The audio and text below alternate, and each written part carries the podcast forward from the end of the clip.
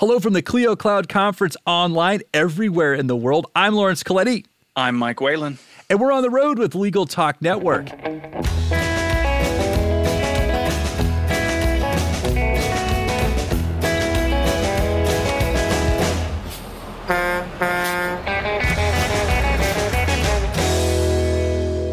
And we're back. Thank you so much for joining us on the road, so to speak. It's a pleasure to be here virtually. And uh, today we're talking. We've got a great guest. Got a fellow podcaster, Mike Whelan. He's an author and podcaster. He's the host of the Lawyer Forward podcast, and uh, he was presenting at the Clio Cloud conference at a session titled "Lawyer Forward: Filtering Ideas to Design Your firm's new normal. So, new normal is a term we've heard a lot in the last few months since the COVID 19 shutdowns began. But uh, welcome to the show, Mike. Uh, yeah, thanks for having me. Glad to go over it again. It was a strange experience trying to keep my kids out of the room while presenting. I, I, feel like part of the reason we go to conferences is so we don't have to push kids out of it because they're somewhere else. But I, you know, this is a weird experience. Well, I thought I thought you did a great presentation, and I really like the, uh, the, the design part of thinking through kind of a tough process. And so, obviously, you know, pivoting and making adjustments has been name of the game for COVID nineteen to keep your firm successful and making revenue during a pretty difficult time financially for a lot of people. And so, I want to get to that. So let, us just do this. Uh, why don't you tell us a little bit about yourself? I know you're not in active practice, but you know you write and you do uh, you do a podcast where you address a lot of these issues. So, you know, where do you work? What do you do? Tell us about the work. So what I do mostly it's either Lawyer Forward, the community that I run, or it's Lawyer Forward Media, which is a company that I run to help legal technology companies uh, connect with the kinds, you know, solo and small firm lawyers, and also to help lawyers uh, if they want to demonstrate expertise through writing. I walk them through that and do some developmental editing and and writing for them as well. So um, yeah, so just doing a lot of writing now. We live in Kansas City now, but the the story of the book Lawyer Forward and what I I talked about today in my session uh, was I was practice. It started when I practiced in Texas. I, I started out in Austin, Texas, and then practiced in a rural area in Texas. And, and it taught me a lot about what not to do. Uh, and I broke a lot of things while trying to do things. And so this, this piece that I ended up working on for Clio was applying some of the lessons that I learned to this wacky situation. Well, let's talk about your uh, presentation. So it was titled again one more time Lawyer Forward Filtering Ideas to Design Your Firm's New Normal. So if you can, just give us the general description. We'll get into the details, but just in general, uh, you know, general terms, what was it about? Yeah, very broadly, the, the thing that motivated me here was that solo and small firm lawyers don't have a lot of margin. They don't have money margin. They don't have people margin. They don't have time margin. They just don't have a lot of bandwidth to deal with a lot of things. And I, I feel like in these innovation conferences and, and conversations that we have, we tell these lawyers to experiment a lot, which is great. But if you're wrong, your firm collapses, right? Like we just don't have a lot of breathing room to get things wrong. And so, uh, what this piece largely is, is using some tools from design and from business model innovation to help lawyers filter, to filter on paper, to model on paper and say, does this thing work? This crazy idea I have, does it work before I go risk my law firm and my license to see if it works? So it's it's sort of ordered experimentation.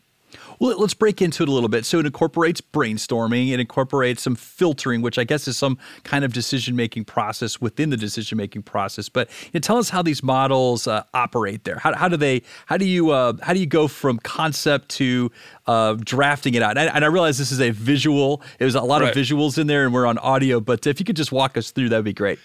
Yeah, I would say broadly there's there's two key tools. One is the double diamond methodology from design for brainstorming and we could talk about that. And the other is a tool called the legal innovation canvas. A canvas is just it's a visual tool uh, from lean to make to ask questions of your business or in this case your business idea. And so visually if you can imagine we have this image that is basically four stages. You've got the beginning, which is just this nebulous web of idea. I mean, there's all kinds of, you go to a conference like Clio and there's just a million things you could go try. And as a small firm owner, you got a lot of should in your life. You feel like there's so many things you should be doing. Um, and so to go from that to the double diamond methodology, that is a way to come up with a good idea that's that's you've brainstormed you had a process for structured brainstorming then you had a good idea And then you have the legal innovation canvas. And what that does is make sure that your good idea is a viable idea, that it works in a business context. And then after you've done that, now you have an idea to go and go experiment on. The, the purpose in that sort of process is, again, to make sure that you're not taking random ideas, uh, that it's more mindful, it's more purposeful. And by the time you come out with an idea to go put money and time behind, you have a pretty good sense that it's going to work. Or let's apply an example. So, you know, obviously you've tested this out and uh, you've had to make a decision or come up with some concept or idea for uh, practice. And so let's start with the double diamond model and let's come up, if you can, if you can remember, uh, maybe just a real live example. I think that'll probably drive the point home uh, because right. we're on a podcast, don't have the uh, illustrations in front of us. Of course. And, and, and the way the double diamond works in design is it's basically the difference between divergent or broad or syn, uh, analytic thinking versus convergent or narrow or anal- or sorry, synthetic thinking. You're putting things together. So imagine two diamonds. The first diamond is you're trying to identify a problem. And so first you brainstorm really broadly. You're not touching this the solution yet, which is so hard for lawyers, but you're not touching the solution. You're just thinking broadly about a problem. And then after you've prioritized through different ways we talk about in the book, you come down to a specific problem that you want to deal with. Now you go back to thinking big. You brainstorm again all over the place about solutions that address that problem. And then again, you narrow back down. The, the idea is that while we lawyers are so inclined to jump to a solution instead of identifying the right problem, this is a process to come up with a problem solution pair that we can test well that actually that we know works um, so that's the double diamond I'm, i give the example in the piece of a couple of friends john tobin um, and justy nickel john in california justy in uh, colorado and just to give you the example of john he runs a subscription based uh, business uh, law firm for creative entrepreneurs. And so for him, he he had an associate. He asked this associate, "What do you want to work on? Like what what do you think would be cool to learn?" And he said, "Estate planning." And so here was an idea, a new idea, and we've all done this in this new normal nonsense that all these gurus are telling us we need to shift to whatever practice area they say is the right one, so they can you know we can pay them to teach us that thing.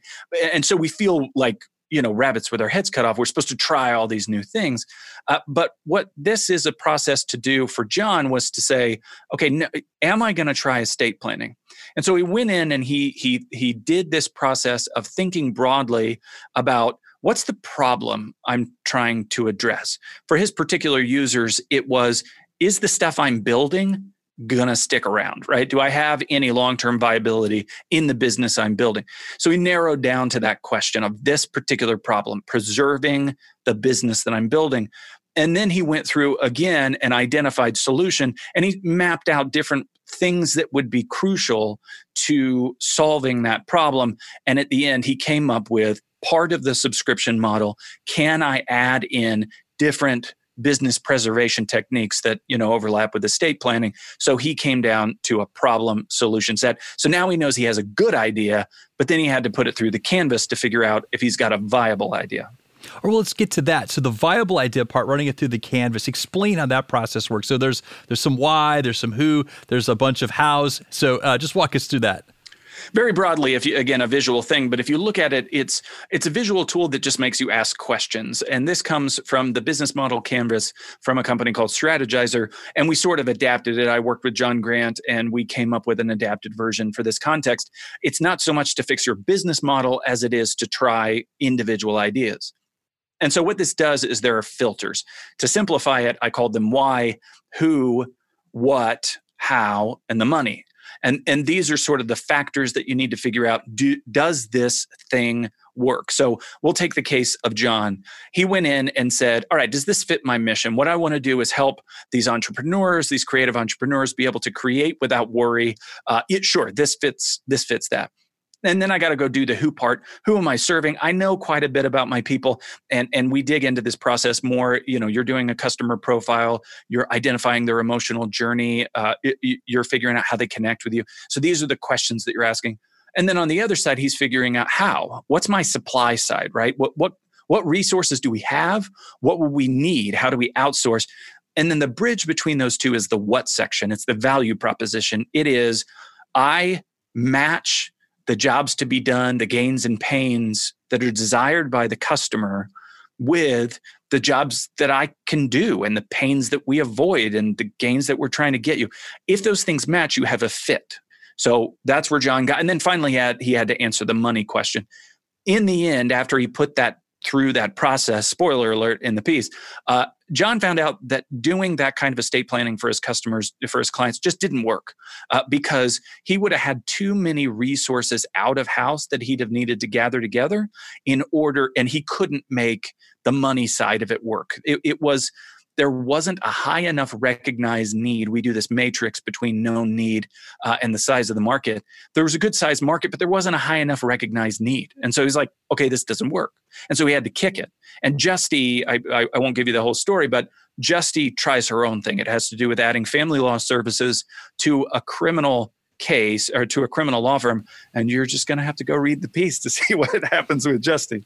Okay, well, let's say that uh, it did answer the money question, so he was able to bridge that gap. And so, what's the next step after that? You have to test this before you apply it to prime time, right? So, walk us through some of the testing. How do you vet it to make sure it's a good idea and not going to blow your practice up? Yeah, in general, I, I, mean, I will say that this piece doesn't dig too deeply into what testing looks like. Uh, Jack's book, The Client Centered Law Firm, talks quite a bit about that and points to resources. My book, Lawyer Forward, also points to several resources that can be used for experimentation. But broadly speaking, what I would say is when you're doing an experiment, you have to find baby steps. You have to find baby steps with quick feedback loops. And a lot of times, it's it's crazy stuff. I, will give the example of just Google AdWords or whatever they call it now. Um, if you want to see is there demand for this thing, you don't go build the thing. That's the screw up that I did in my practice. I went and built out this whole thing. If you go pay for $100 of Google AdWords with good copy that says, Hey, I'm offering this thing, you have a landing page that says coming soon, just from the data of how many people click through, and go to your landing page and then say, Yes, I want to sign up for more information about your coming soon thing, you can test very quickly and very simply data of is there demand for this thing? You, you don't have to guess. So, anytime you're doing experimentation, try to find really short, really narrow, quick feedback loops. All right, last question for you there, Mike. You know, if one of our listeners, they're listening to what you're uh, saying here, they want a little bit more of a walkthrough, you know, how can they reach out? How can they find you? Sure. So for this particular piece that I did with Clio, just go to clio.com slash new normal. You can download the PDF there. If you want to reach out to me, uh, I'm at lawyerforward.com. Uh, there's information about the book there. Uh, it's basically turning self acceptance into a business model through collaboration. It's sort of nerdy about you letting your freak flag fly and then running a business around it. So I hope you guys will go there. And then also just on Twitter and really all the socials, but I'm really on Twitter because it's cheaper than therapy. I'm at Mike Whelan Jr. it's Mike, W H E L A N Jr. So go connect with me there. Well, we've reached the end of the road for this episode, but I want to thank Mike for joining us. Thank you so much, Mike. Absolutely. Thank you.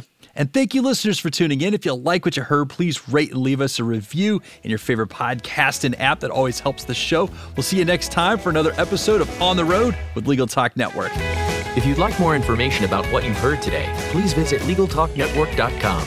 Subscribe via iTunes and RSS. Find us on Twitter and Facebook, or download our free Legal Talk Network app in Google Play and iTunes. The views expressed by the participants of this program are their own and do not represent the views of, nor are they endorsed by, Legal Talk Network, its officers, directors, employees, agents, representatives, shareholders, and subsidiaries. None of the content should be considered legal advice. As always, consult a lawyer.